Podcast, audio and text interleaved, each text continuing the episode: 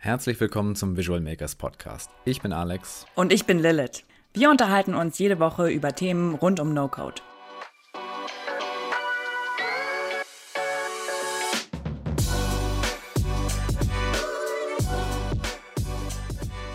Hey und herzlich willkommen zu einer neuen Podcast-Folge von dem Format Wie wähle ich das richtige Tool für mich aus? Und zwar geht es heute um No-Code-Automatisierung. Das bedeutet also, wenn du Prozesse in deinem Unternehmen automatisieren möchtest, verschiedene Tools miteinander verknüpfen willst, dann hast du verschiedene Möglichkeiten. Es gibt verschiedene Tools, die dir dabei helfen, das umzusetzen. Und wir werden heute so ein bisschen Lilith Zirn anzapfen, um zu gucken, ob du das richtige Tool für dein Vorhaben findest. Genau, und ich würde sagen, äh, falls du dich noch nicht mit No-Code-Automatisierung auseinandergesetzt hast, starten wir erstmal rein. Äh, Lilith, was ist eigentlich No-Code-Automatisierung? Wie funktioniert das vielleicht in ein, zwei kurzen Sätzen? äh, ja, ich probiere es. Also ähm, No-Code-Automatisierung ist quasi äh, die Kommunikation zwischen verschiedenen Tools. Also beispielsweise, du möchtest äh, Daten von A nach B automatisiert äh, schicken. Das kann zum Beispiel in einem ähm, HR-Prozess, ein Onboarding-Prozess sein, äh, wo Mitarbeiter zum Beispiel, wenn jemand in Personio angelegt wird in, oder in irgendeinem anderen ähm, quasi Mitarbeiter-Tool, äh, angelegt wird, dann soll bitte auch ein Vertrag gesendet werden und vielleicht noch ein T-Shirt und äh, es soll ein Arbeitsplatz zugewiesen werden oder sowas. Ähm, oder in der Dokumentenverwaltung zum Beispiel, jemand bucht sich einen Termin bei dir und dann wird quasi der Customer-Prozess äh, weiter angeführt oder auch ganz simpel, jemand trägt sich in dein Newsletter ein und dann äh, wird der Kontakt im CRM gespeichert und du kriegst noch eine Slack-Nachricht dabei. Beispielsweise. Also es gibt von sehr kleinen äh, Zwei-Step-Automatisierung quasi zu äh, sehr komplexen Automatisierungen mit mehreren hundert Steps und vielen Faden und Verwinklungen und äh, If-Else-Bedingungen, also Wenn-Dann-Bedingungen. Ähm, genau, gibt es da unendlich viele Möglichkeiten. Äh, das, was ihr euch merken müsst, ist, Automatisierungstools äh, sind quasi Tools, die automatisiert Daten hin und her schicken und zu den äh, verschiedenen, ähm, genau, und also verschiedene Tools miteinander kommunizieren lassen. Okay. Und das heißt also, nach welchen Kriterien wähle ich denn eigentlich ein Automatisierungstool? Ja, das sind ein bisschen andere, als äh, wir letztes Mal in, dem, in der Folge mit den Website-Bildern hatten. Ähm, also ich würde mir erstmal Fragen stellen zu, was sind eigentlich meine Voraussetzungen? Also ähm, beispielsweise, wer soll das Tool nachher bedienen können? Das äh, ist ganz wichtig, weil ähm, die Tools verschiedene Einsteigerfreundlichkeitslevel was ein Wort, äh, haben. Ähm, dann natürlich, was die Features angeht, da muss man ein bisschen drauf achten. Also wie skalierbar muss es sein? Also wie viele Daten müssen hin und her geschickt werden, obwohl die sich gar nicht so mega krass da unterscheiden. Ähm, eher in der, wie komplex sind deine Datenstrukturen? Also zum Beispiel musst du Arrays verarbeiten, also Konglomerate quasi aus mehreren Datenpunkten, äh, die du dann entweder auffächern oder äh, wieder zusammenfächern musst. Dann, wie offen ist das Ganze gestaltet? Also kann ich mit dem Tool auch wenn keine nativen Apps vorhanden sind. Ähm, also man, hatte, man hat verschiedene Tools wie Integromat, Workato, Zapier ähm, und so. Und äh, die haben verschiedene Apps, die du dann quasi mit wenigen Klicks miteinander verbinden kannst. Wenn aber der Dienst, den du benutzt, also ähm, HubSpot zum Beispiel, äh, wenn du HubSpot als ein CRM benutzt, ähm, das ist in allen Tools als, Apps, als App vertreten. aber falls es das nicht wäre, ähm, ist die Frage, okay, hast du die Möglichkeit, ähm, das auch trotzdem anzuzapfen, indem du zum Beispiel einen API-Call machst. Ähm, genau, das ist relativ wichtig. Dann, wenn User-Management wichtig ist für dich, also wenn du ähm, beispielsweise ein mittelständisches Unternehmen bist oder, oder sogar vielleicht ein Enterprise-Unternehmen, ähm, ähm, ist es für viele wichtig, oder gerade für die IT-Abteilung ist es tatsächlich wichtig, ähm, dass es nur eingeschränkte Rechte für bestimmte Nutzer gibt. Und da unterscheiden sich die Tools auch sehr stark. Dann im Error-Handling, äh, was ist Error Handling? Ähm, das sind äh, quasi Prozesse, die du im Falle eines Fehlers anwenden kannst oder selber bauen kannst. Ähm, und das können nicht alle Tools. Also beispielsweise jemand trägt sich in dein Newsletter ein und aus irgendeinem Grund ähm, ist die E-Mail nicht da. Äh, also zum Beispiel, oder der Name ist nicht, nicht gegeben oder irgendwelche Daten fehlen oder sind nicht lesbar oder sowas. Ähm, was passiert dann in dem Fall? Kann man das bearbeiten oder kann man das ähm, genau, also wie, wie flexibel ist man da? So, das ist auch noch ein großer Punkt, den ich immer beachten würde. Ähm, und dann natürlich Pricing. Also wie viel bist du bereit auszugeben? Was darf das kosten? Was ist dein Budget? Ähm, aber da auch immer dran denken, okay, was bringt mir das eigentlich? Weil so teuer sind die Tools dann im Endeffekt eigentlich doch nicht. Und aber generell unterscheiden sich die Tools auch sehr stark äh, preislich voneinander. Okay, dann äh, würde ich sagen, lass uns, lass, lass uns doch mal reinstarten. Wir haben ja uns verschiedene Tools ausgepickt, die wir heute mal so ein bisschen durchleuchten wollen. Und ähm, genau, startet doch einfach mal mit dem ersten und lass uns mal, mal schauen, für wen sich das eignet. Sehr gerne. Ähm, vielleicht noch kurz zur Tool-Auswahl. Ähm, es gibt natürlich, also wir haben jetzt eine Auswahl getroffen, ne, die wir so für die wichtigsten oder die gängigsten halten. Genau, die, nach denen wir auch immer wieder gefragt werden. Äh, es gibt natürlich noch einige mehr. Wir haben jetzt äh, Zapier, Integromat, Workato, N8N und Microsoft Power Automate ausgewählt, weil ähm, der ein oder andere entweder schon damit gearbeitet hat oder eben, dass die größten Tools sind. Ich bin mir gar nicht sicher, ob sie es wirklich sind, aber die gängigsten zumindest. Genau, das nur kurz zur Toolauswahl. Es gibt natürlich noch mehr und wenn ihr, äh, wenn ihr das möchtet, können wir natürlich auch gerne noch eine Folge machen über die, die anderen Tools. Ähm, aber genau, die haben wir jetzt erstmal hier rausgelassen. Ähm, genau, und ich würde mit äh, Zapier starten. Zapier ist kurz zum Überblick, ist ein US-amerikanisches Unternehmen, gegründet 2011 ähm, es gibt eine riesige Community mit vielen Tutorials, Webinaren, tollen Blogartikeln. Ähm, also und auch die, die achten auch wirklich drauf, ähm, viel für ihre Community zu tun. Das ist echt ganz cool. Äh, es ist sehr, sehr nutzerfreundlich. Ähm, ich habe zum Beispiel auch angefangen mit, äh, mit Zapier zu bauen und habe quasi so meinen meinen Einstieg in die Tech-Welt gefunden. Ähm, und ich sage immer gerne, äh, man merkt, dass Zapier von Product Managern ge gebaut ist, äh, weil es sehr aus der Nutzersicht ähm, spricht. Also man wird wirklich durch jeden Step durchgeführt mit, wenn das passiert, soll das passieren. Jeder Step ist gleich aufgebaut. Also man sucht sich eine App aus, dann einen Account, ähm, dann setzt man den Step quasi auf. Also was soll dann passieren? Das ist meistens das Datenmapping. Und genau, und dann testet man das Ganze einmal durch. Und damit ist das sehr, sehr einsteigerfreundlich. Und genau, würde ich jedem empfehlen, der, der noch nie mit, ähm, mit No-Code-Automatisierung zu tun hat oder generell einfach überhaupt gar keinen technischen Background hat. Ähm, da ist Zapier super für.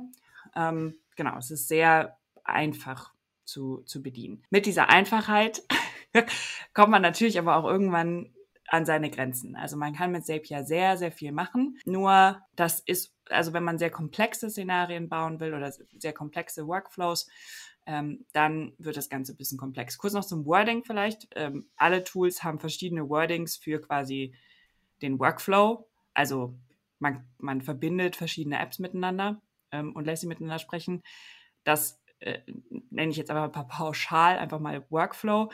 Das wird in Zapier, wird das SEPs genannt oder ZEP. Ein ZEP ist quasi eine, eine Automatisierung. Ähm, und innerhalb ähm, des ZEPs gibt es verschiedene Steps, beziehungsweise es gibt einen Trigger und, äh, und mehrere Steps. Ähm, und die Connections oder die, die Anwendungen, die man da quasi verbinden kann, ähm, die nennt Zapier äh, Apps.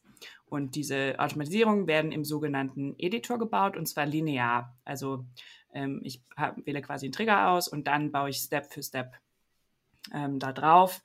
Es ist also recht übersichtlich, würde ich sagen. Also manche sagen auch, Zapier ist sehr unübersichtlich, aber gerade wenn ihr Automatisierung mit wenigen Steps habt, also sagen wir mal bis zu zehn Steps beispielsweise, ähm, dann ist das sehr übersichtlich. Zapier hat zwar viele integrierte Apps, ähm, also ich glaube, Zapier ist das Tool mit den meisten Apps. Ich glaube, die sind inzwischen bei über 4000 die letzte Zahl, die ich im Kopf habe, war 3000, aber ich bin mir ziemlich sicher, die ist seitdem schon sehr gewachsen. Aber ehrlich gesagt, deshalb habe ich das auch bei den Kriterien eben nicht gesagt, ist es überhaupt nicht so wichtig, wie viele Apps ähm, ein, ein Tool hat, äh, sondern das Wichtigste ist, ob die, ähm, also einmal geht es sowieso nur darum, welche Tools du verwendest. Ähm, und wenn, also dann können dir die anderen 3900 Apps auch egal sein, ehrlich gesagt. dann spielt es keine Rolle. Ähm, aber Hauptsache, du kannst deine Apps connecten, die du, die du benutzt. Und wenn es die nicht nativ gibt in dem Tool, dann sollten die halt irgendwie per API oder Schnittstelle angesteuert werden können.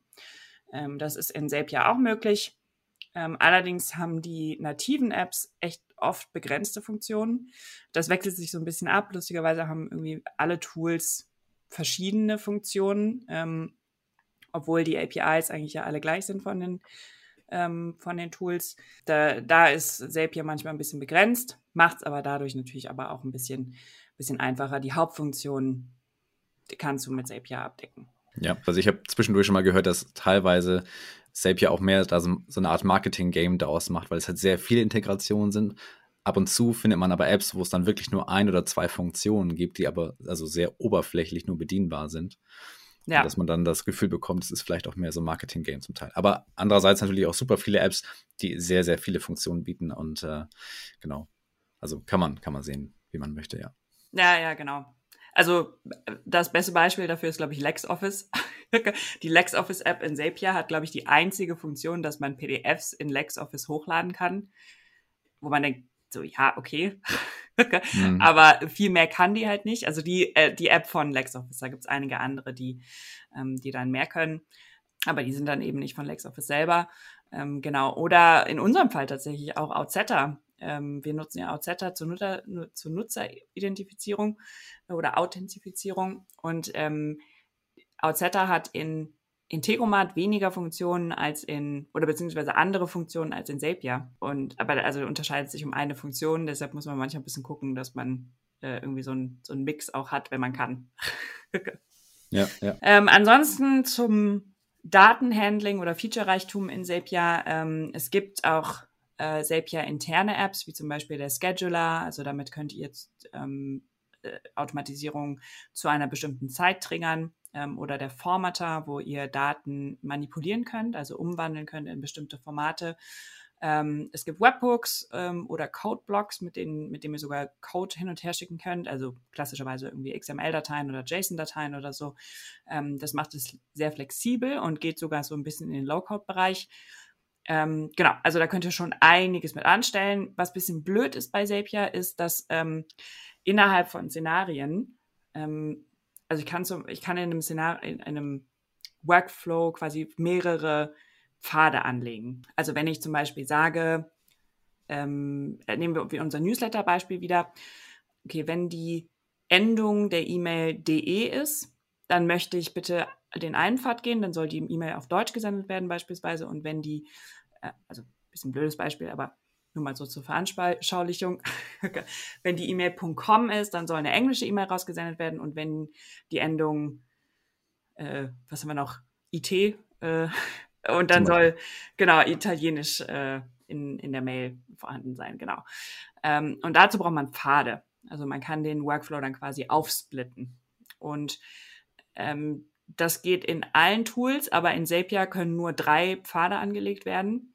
Ähm, und innerhalb dieser Pfade kann man dann auch wieder Pfade anlegen. Äh, Nested Path äh, nennt man das dann. Äh, aber das ist eine sehr begrenzte Anzahl. Also ich glaube, es geht bis zu neun Mal. Aber das wird halt super schnell, total unübersichtlich. Ähm, und dafür ist Zapier echt nicht so gut geeignet, um da wirklich komplexe ähm, Workflows anzulegen. Ja, okay. Was sagst du so zur, zur Skalierbarkeit, zum Datenhandling? Was passiert, wenn oder ist es möglich, große Datenmengen äh, durch Zapier durchzuschicken? Ja, aber Zapier wäre nicht mein Tool der Wahl, ähm, um, wenn ich von Anfang an weiß, dass ich große Datenmengen hin und her schicken will, ähm, wäre Zapier nicht das Tool der Wahl. Also äh, erstmal geht es sowieso erst nur ab größeren Plänen und da wird es dann relativ schnell teuer. Also da zahlt man dann so ähm, ab 300 Euro, glaube ich, im Monat.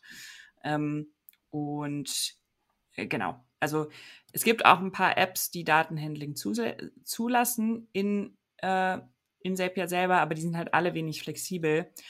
Ähm, deshalb theoretisch, es geht ja, ähm, aber eben nur eins nach dem anderen. Ähm, also es wird wirklich hintereinander ähm, quasi die Automatisierung für einen Datensatz durchgespielt.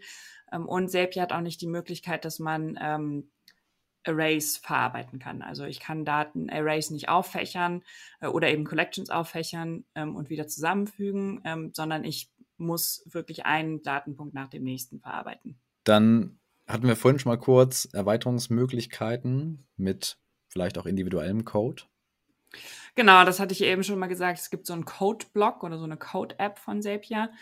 Ähm, die lässt es zu, dass du JSON oder XML-Files oder sowas hin und her schicken kannst. Ich glaube, es gibt sogar auch ein Python-Modul, hm. ähm, beziehungsweise oder mehrere, mehrere Sprachen, wo du irgendwie auch JavaScript und sowas äh, irgendwie hin und her schicken kannst. Aber es ist sehr begrenzt. Äh, also es gibt da schon ein paar Möglichkeiten, aber wenn man von vornherein weiß, man will viel damit machen, würde ich das nicht empfehlen. Das später noch mit einzubauen, wenn man Zapier einmal kennengelernt hat und damit irgendwie schon viel gemacht hat und das quasi auch schon in seine Business verbaut hat, ist das möglich. Ähm, nur wenn man das von Anfang an weiß, dann würde ich direkt anders anfangen. Dann hat man, glaube ich, aber auch ein bisschen anderes technisches Verständnis, wenn man direkt mit, ähm, mit Code anfängt quasi und dann äh, eine Low-Code-Lösung von Anfang an baut. Ja, ja, dann ist Zapier womöglich nicht das richtige Tool. Ja, ja genau. Es gibt inzwischen für Zapier auch äh, einen Company-Tarif, der startet ab äh, 600 Dollar pro Monat. Ähm, da habe ich ehrlich gesagt noch nicht reingeguckt. Das kam erst, äh, nachdem ich Zapier nicht mehr nutze. und genau, der ist aber auch, der ist halt auf Skalierbarkeit ausgelegt und für Enterprise-Kunden. Da ist, glaube ich, auch ein Rechte-Management und sowas drin, also ähm, was so das User-Management ähm, angeht. Ähm, genau, da sprechen wir, glaube ich, gleich nochmal drüber. Ähm, genau, aber das nur zur, also wenn ihr schon eine größere Company seid und wo es darum geht, auch vor allem, dass möglichst viele Mitarbeiter das Tool nutzen, dann ist Zapier auf jeden Fall eine gute Wahl, weil es einfach super easy zu lernen ist und sehr verständlich ist. Okay, das heißt also, wie ist das, wenn jetzt mehrere Abteilungen mit dem gleichen Zapier-Konto der Firma arbeiten, untereinander aber die, die Automatisierung nicht bearbeiten dürfen? Also ne, Abteilung A soll eben nicht auf äh, Automatisierung der Abteilung B zugreifen und andersrum eben auch. Wie sieht es damit aus? Kann man das einschränken für, für Nutzer? Also das geht ab dem Teamplan ähm, und der Teamplan ist, glaube ich, direkt ab 270 äh, Euro im Monat möglich. Mm, okay. Also wird es direkt teuer. Aber ähm, da ist es möglich, dass man Folder-Permissions erteilt. Also man kann seine, seine Automatisierung oder seine SAPs in verschiedenen äh, Foldern ordnen, also in Ordnern ordnen. Und äh, die kann man ab dem Teamplan, kann man die für bestimmte Leute freigeben oder nicht. Genau, das ist so die einzige Möglichkeit. Ansonsten gibt es, glaube ich, nur Admin und Member, ähm, die man dann in seinen Workspace einlädt. Äh, das wird, genau, im Company-Tarif ist das ein bisschen anders. Da kann man auch mit äh, sich mit Single Sign-On einloggen und so. Und dann kann man ähm, bestimmten Usern bestimmte Rechte geben. So habe ich es zumindest verstanden. Ich habe selber noch nicht damit gearbeitet, äh, nur als Disclaimer. Ähm, genau, aber in den, in den normaleren Tarifen quasi vom Anfang ähm, geht, es, geht es nicht. Ja, okay. Was sagst du zum Error-Handling in Zapier? äh, ja, das äh, ist nicht vorhanden. ähm, das ist nicht so schlimm für den Anfang. Also Error Handling ähm, wird bei wird später wichtig, ähm, wenn man No-Code-Automatisierung gut verstanden hat. Ähm, es gibt Workflows, die man triggern kann. Also es gibt eine App, die heißt Zapier Manager und die und da kann man sagen, okay, es ist ein Fehler passiert. Ähm, bitte trigger dann. Und dann kann man sich beispielsweise eine Nachricht schicken lassen ähm, mit dem entsprechenden ZAP und welcher ähm, welche Execution falsch gelaufen ist.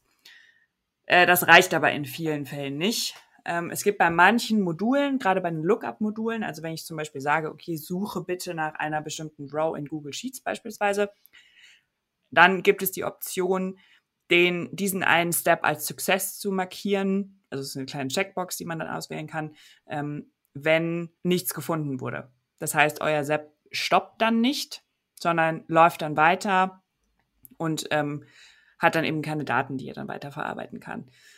Normalerweise ist es aber so, dass wenn ein Fehler passiert in Zapier, dann wird ähm, der SEP quasi so weit durchgelaufen, wie es geht, also wie Daten, also die Daten aus dem, aus dem Step, der einen Fehler hatte, die werden ja in den nächsten Steps verarbeitet. Ähm, und nur die Steps, die diese Daten nicht verarbeiten, ähm, also die diese Daten quasi nicht brauchen, die laufen dann weiter. Und der, der, die Execution wird aber generell als Error markiert. Und dann kriegt man eine Nachricht und dann gibt es auch eine Task History und dann kann man genau gucken, was da passiert ist. Das heißt, die Daten sind nicht verloren. Die Daten werden übrigens immer gespeichert. Also auch die, ähm, die nicht durchgelaufenen Szenarien werden immer, immer gespeichert. Äh, das ist später noch wichtig, weil das bei den anderen Tools nicht unbedingt so, so ist. Aber generell, Error Handling ist nicht wirklich vorhanden. Also ich kann nicht für einzelne Module alternative Pfade einrichten, falls ich einen Fehlercode bekomme. Hm, okay. Dann lass uns mal auf die Preise schauen. Gibt es von Zapier eine kostenlose Version und ähm, wann endet die und was kostet dann quasi der, der günstigste Tarif und wie, wie steigert sich das dann? Ähm, ja, es gibt einen, einen Free-Tarif von Zapier. Allerdings äh, kann der meiner Meinung nach gar nichts. Das ist ganz nett, um mal auszuprobieren, wie das denn überhaupt geht mit, mit der No-Code-Automatisierung. Äh, aber die Free-Version ist, ist nur kostenlos bis zu 100 äh, Tasks im Monat. Also das ist auch nochmal kompliziert, wie, wie die, das Abrechnungsmodell bei den verschiedenen Tools ist. Wer das nochmal genauer wissen will, ähm, der kann sich bei uns auf der Plattform nochmal das Video angucken, äh, Zapier-Einstieg, da haben wir einen Kurs zu. Ähm, da wird das nochmal genauer erklärt. Jetzt ganz generell, aber ähm, ein, ein SAP, eine Automatisierung, besteht aus einem Trigger und mehreren Steps. Und jeder dieser Step, wenn eine, wenn Daten da durchlaufen, ähm, dann sind das Tasks. Also quasi eine Automatik, wenn, wenn ich einmal, wenn sie einmal jemand in Newsletter eingetragen hat, ähm, dann läuft dieser SAP quasi einmal durch und alle Steps bis auf den Trigger werden als Task gezählt. So, damit seht ihr schon, wenn sich 50 Leute zu meinem Newsletter anmelden, dann reichen diese 100 Tasks im Monat schon mal nicht. Ähm, außerdem habe ich nur fünf, äh, fünf SAPs ähm, in der Free-Version drin. Also ich kann fünf äh, Automatisierungen bauen, fünf verschiedene. Aber die haben auch nur ein äh, Single-Step. Das heißt, ich kann einen Trigger und einen Step dahinter bauen. Also ähm, jemand meldet sich in meinem Newsletter-Formular an und den speichere ich dann in meinem CRM. Das war's. Oder äh, irgendwas passiert auf der Website und ich möchte eine Slack-Nachricht haben. Ähm, genau, also Single-Step-Steps braucht man eigentlich nicht, ehrlich gesagt. Ähm, deshalb ist für mich dieser Free-Tarif, äh, ehrlich gesagt, Murks. Dann geht es ab 18 Euro weiter im Monat für 750 Tasks. Das ist meiner Meinung nach immer noch zu wenig. Da kommt man sehr, sehr schnell an die Grenze. Ist aber gut, um es mal auszuprobieren. Ähm, darin sind enthalten drei Premium-Apps. Also Sepia unterscheidet zwischen normalen Apps und Premium-Apps. Das ist zum Beispiel sowas wie Webhooks sind zum Beispiel Premium, ist eine Premium-App. Ähm, das heißt, dass ihr nicht nur auf die nativen Apps zugreifen könnt, sondern eben auch ähm, auf Apps, die oder Anwendungen, ähm, die nicht nativ in Zapier vorhanden sind. Äh, ihr könnt äh, Filter benutzen. Selbst die könnt ihr nicht in dem, in dem Free-Tarif benutzen. Äh, den Formatter. Ähm, und ihr habt 15 Minuten Update-Time. Also ähm, der Zapier guckt quasi alle 15 Minuten nach, ob es neue Daten gibt.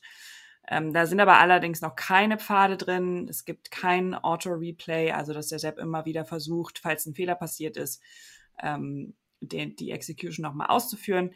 Äh, und es sind limitierte User. Also ist auch noch nicht so der richtig gute, gute Tarif. Und wie gesagt, eben schon erst ab dem Teamplan und da geht's dann schon los für ungefähr 300 Euro beziehungsweise 270 Euro für 50.000 Tasks, was schon mal besser ist, aber kann, kann, kann man tatsächlich auch schnell an die Grenzen kommen, wenn man so fünf bis zehn Mitarbeiter hat. Dann, äh, aber dann erst sind Folder Permissions und Shared App Connections möglich, also dass man ähm, Connections nicht nur personenbezogen hat, sondern dass mehrere Leute irgendwie darauf zugreifen können. Genau. Also wird schnell sehr teuer. Äh, ja. Okay, das heißt, ähm, was würdest du zusammenfassend äh, sagen, Vor- und Nachteile? Was spricht für Zapier, was gegen Zapier? Ich bin ein bisschen biased natürlich, weil ich äh, mit Zapier angefangen habe. Übrigens immer große Diskussion, wie Zapier ausgesprochen wird. Ähm, ich bespreche es selber sogar falsch aus. Ähm, es heißt, Zapier wird so ausgesprochen wie, wie happier. Also Zapier makes you happier ist deren, deren Slogan. Ähm, also es wird äh, äh, Zapier ausgesprochen. Äh, also das Lustigste, was ich mal gehört habe, ist, Zapier. äh, aber auch Zapier und was auch immer ihr sagen wollt, ist, ist, äh, ist fein. Ähm, ich würde sagen, Zapier ist total toll, weil es so einsteigerfreundlich ist. Also es ist wirklich für jeden, der keinen technischen Background hat, ist, also und wirklich absolut gar keinen Plan von irgendwie was mit Software hat, ist Zapier super, weil man wirklich Step by Step da durchgeführt wird und ähm, wenn das passiert, dann soll das passieren und ähm, wirklich sehr, sehr geradlinig und ähm, deren UI finde ich, finde ich sehr toll. Also alles ist sehr verständlich, sehr klar und es ist halt eben vor allem für, für Non-Techies geeignet. Äh, kann halt super schnell teuer werden ähm, und ist nicht für komplexere Anwendungen geeignet und stößt, weil es eben schnell an die, an die Grenzen stößt. Deshalb würde ich sagen, gerade für Startups am Anfang ist das ein super Tool. Wenn ihr aber schon ein bisschen techy seid, dann oder auch, auch für Solo-Selbstständige oder sowas, ne? Dann da ist Zapier auch super, weil ihr wahrscheinlich nicht so ein großes Taskvolumen habt. Ähm, aber sobald es ein bisschen komplexer wird, würde ich von Zapier abraten. Hm. Ja, okay. Also Einsteigerfreundlichkeit kann ich auf jeden Fall bestätigen. Ähm, ich habe auch meinen Einstieg in No-Code Automation mit Zapier gemacht und kam eigentlich auf Anhieb zurecht damit. Also es ist echt super, super verständlich.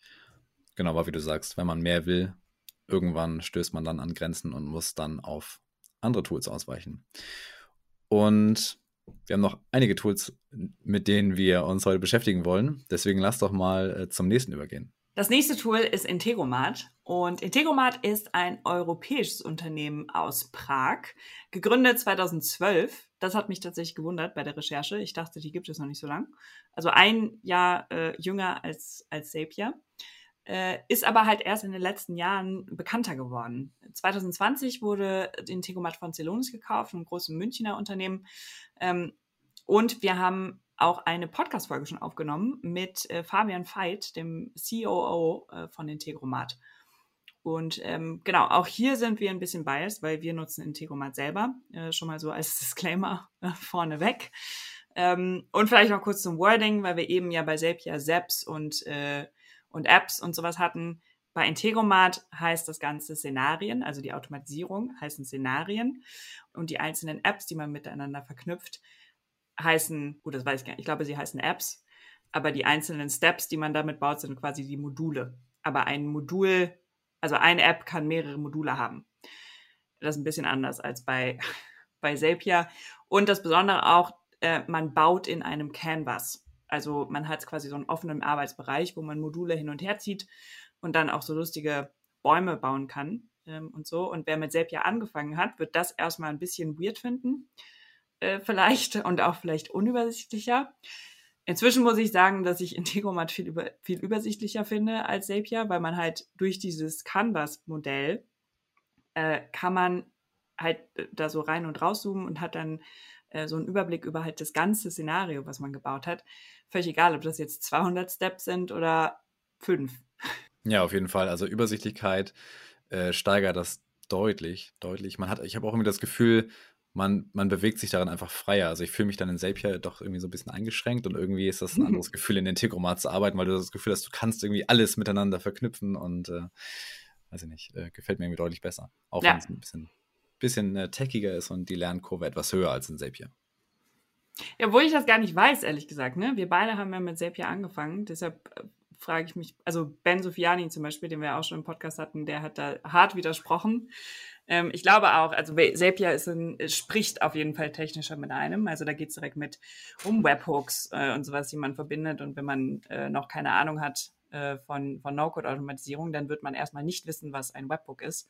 Ähm, da, da macht ja die Einführung quasi deutlich einfacher. Ja, aber wäre mal auch mal interessant von euch zu wissen, äh, was, was ihr dann einfacher findet, wenn ihr mit beidem schon gearbeitet habt.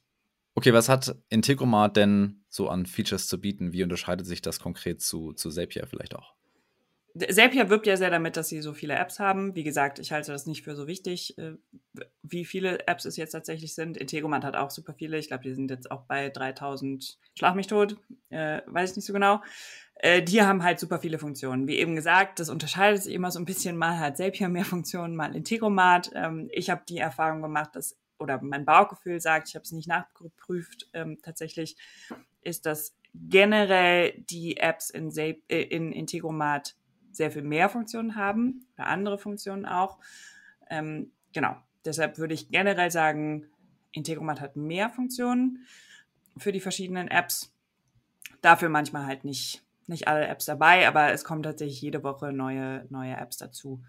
ähm, die dann nativ in Integromat vertreten sind.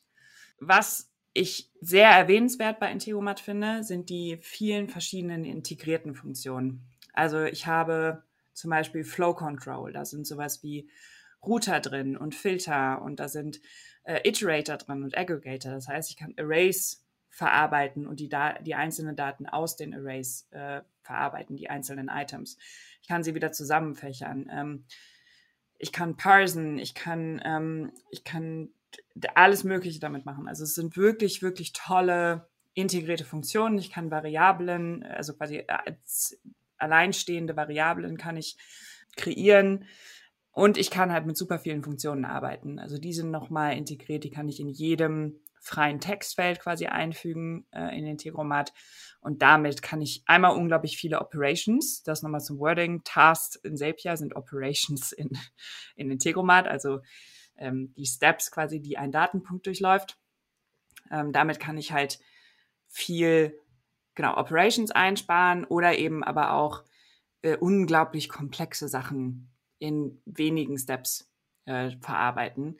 Es gibt super viele Möglichkeiten, aber wie alles im No-Code-Bereich, je flexibler ich bin, desto technischer ist die Handhabung. Ähm, also und desto länger brauche ich halt auch, um diese ganzen Funktionen zu lernen. Ähm, genau, wer dazu mal einen Deep Dive haben will, äh, wir haben einige äh, Kurse auf, ähm, auf unserer Seite vorhanden. Ähm, genau. Und da könnt ihr euch ein bisschen in ähm, Integromat ein, äh, ja, einlernen.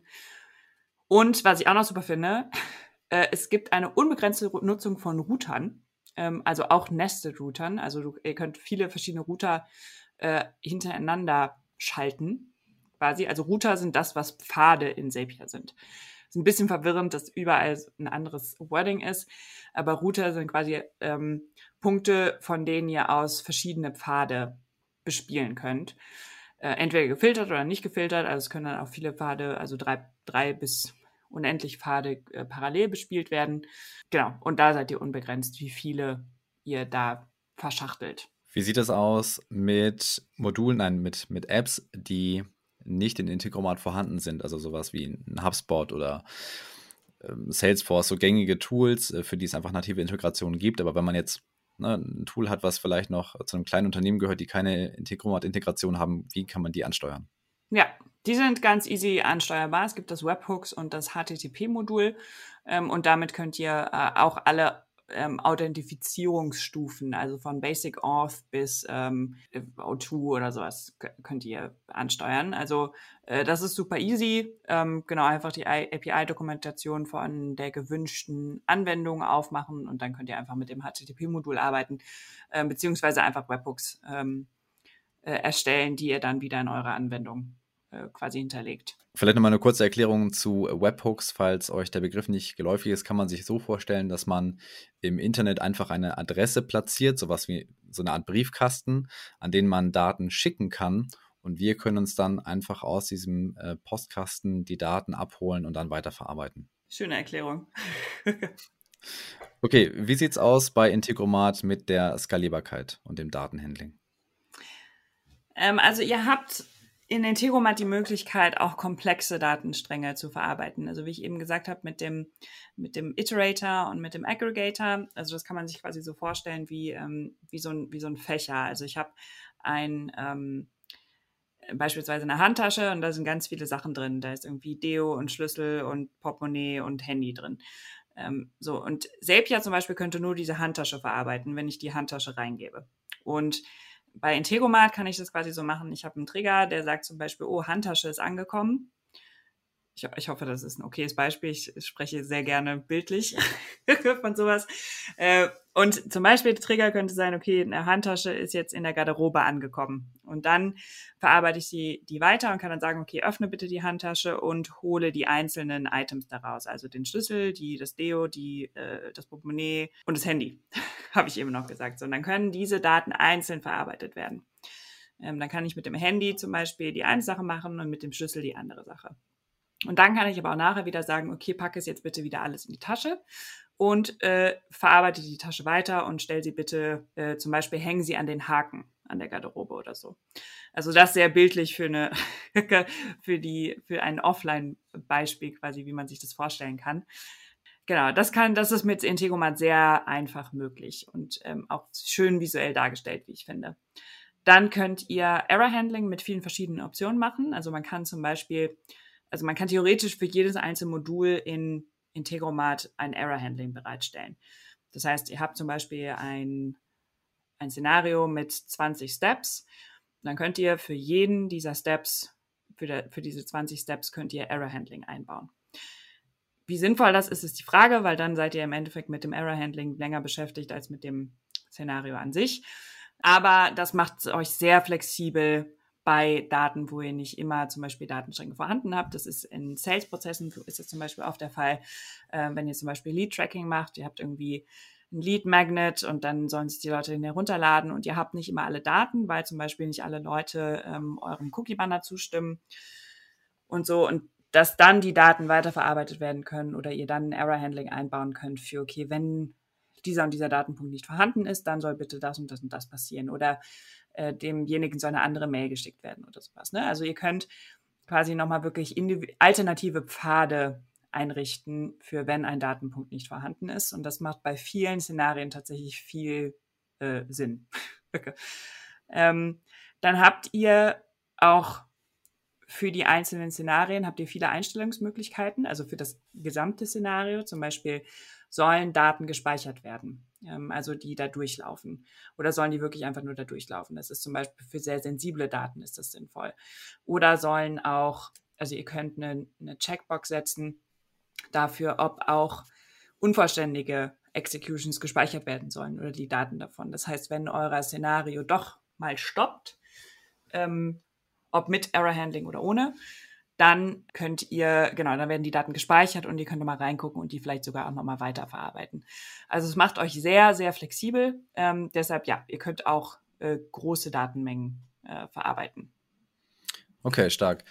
Wie, wie sieht das aus mit Erweiterungsmöglichkeiten durch vielleicht auch eigenen Code? Ja, wird gerade dran gearbeitet. Obwohl ihr super viele Möglichkeiten habt, erstmal mit ähm, ja, mit Low-Code-Erweiterungsmöglichkeiten beziehungsweise äh, Integromat generell euch technisch sehr viel erlaubt, ähm, könnt ihr trotzdem zum Beispiel sowas wie JavaScript und sowas ist jetzt noch nicht mit drin. Ist aber geplant wohl. Genau, also ich, ich vermute, dass es in den nächsten, ähm, im nächsten Jahr irgendwie kommen wird. Was ihr jetzt schon machen könnt, ist halt irgendwie XML-Files und JSON-Files und sowas verschicken und die auch parsen und auseinandernehmen und sowas. Ähm, also genau, da habt ihr mehr Möglichkeiten auf jeden Fall als in Zapier. Äh, ist jetzt noch nicht komplett, dass ihr wirklich Custom Code einbauen könnt. Das äh, wird aber, wird aber kommen. Wenn wir wieder an Unternehmen denken und mehrere Abteilungen und Zugriffsrechte, wie sieht es aus bei Integromat? Äh, mit dem User Management meinst du? Genau. In den norm normalen Plänen, die man quasi so ähm, einfach so kaufen kann, ist das soweit ich weiß, nicht mit enthalten, dass man da, also auch nicht mit Ordnern oder so, die man nur bestimmten Leuten freigeben kann oder so. Ähm, ist aber, soweit ich weiß, ist das in Enterprise der Fall. Ich habe die Enterprise-Version von Integromat selber noch nicht benutzt. Ähm, genau, aber da, da ist das, meine ich, der Fall. Wie schaut es bei Integromat preislich aus? Gibt es auch da eine kostenlose Version und wo geht es bei den kostenlos? Also Integromat kann man sehr, sehr gut ausprobieren mit, äh, also die Free-Version erlaubt bis zu 1000 Operations im Monat, zwei aktive Szenarien und äh, unlimitierte Offline-Szenarien, also die, die man quasi gebaut hat, aber die jetzt nicht permanent online sind und auf Daten warten. Und ähm, ihr könnt Daten verarbeiten bis zu 1 Megabyte. Das klingt sehr wenig, ist aber tatsächlich sehr viel, wenn ihr jetzt wirklich nur irgendwie Textsachen hin und her schickt. Wenn ihr Bilder hin und her schickt, ist es natürlich ein bisschen mehr. Ähm, aber äh, genau, das ist schon mal ein sehr guter Freeplan, mit, der, mit dem ihr super viel ausprobieren könnt. Und dann gibt's schon ab 9 Euro im Monat los für 10.000 Tasks im Monat. Ähm, wir erinnern uns kurz, bei Zapier waren es 750, glaube ich, für 18 genau, Euro. Ja. Ihr könnt auf alle Premium-Apps zugreifen. Auch hier wird zwischen Premium und normalen Apps unterscheiden, äh, unterschieden. Es gibt ein 5-Minuten-Update-Intervall. Das heißt, es werden, wird alle fünf Minuten bei aktiven Szenarien ähm, nach neuen Daten gesucht und ähm, ihr habt ein Gigabyte äh, Data Transfer. Äh, das reicht in den meisten Fällen sogar auch aus.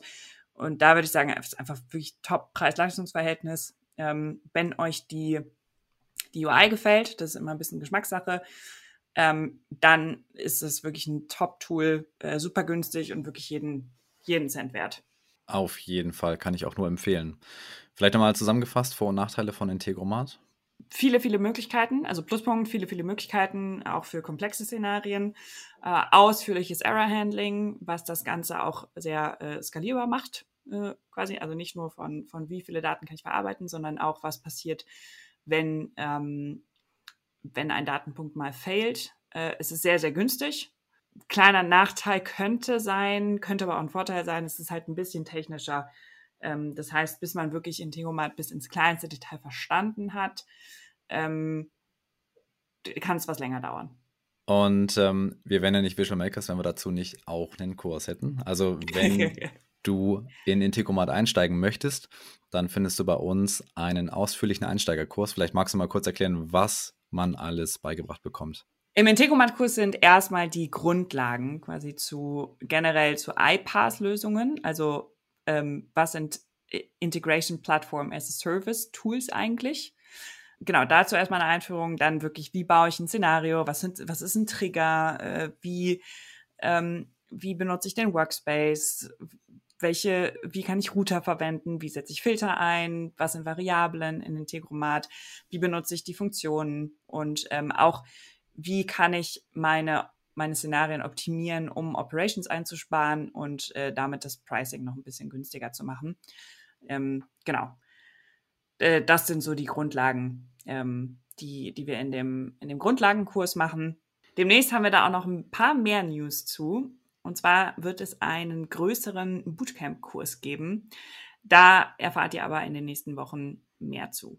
Ich bin auch schon sehr gespannt. okay, cool. Ähm, das waren zwei ausführliche Deep Dives. Ich würde sagen, mit Blick auf die Uhr, wir machen einfach einen zweiten Teil draus. Wir haben jetzt ja noch vor uns Workato, N8N und äh, Microsoft Power Automate.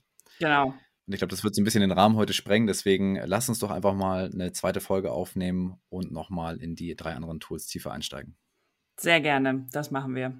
Alright, äh, wenn ihr euch noch mehr informieren wollt über ähm, iPaaS Automation Tools, wie gesagt, wir haben einige Kurse bei uns mit auf der Plattform. Und äh, wenn ihr noch zusätzlich Fragen habt, schreibt uns gerne und äh, wir freuen uns auf euer Feedback. Genau. Und dann würde ich sagen, bis zum nächsten Mal. bis zum nächsten Mal. Wenn dir diese Folge gefallen hat, dann freuen wir uns sehr, wenn du uns ein paar Sternchen in der Apple Podcast App dalässt oder uns eine Review schreibst. Das hilft uns nämlich gefunden zu werden. Und wenn du mehr über No-Code erfahren möchtest, dann schau doch gerne auf unserer Website visualmakers.de vorbei. Ansonsten freuen wir uns, wenn du auch in der nächsten Folge wieder dabei bist. Bis zum nächsten Mal.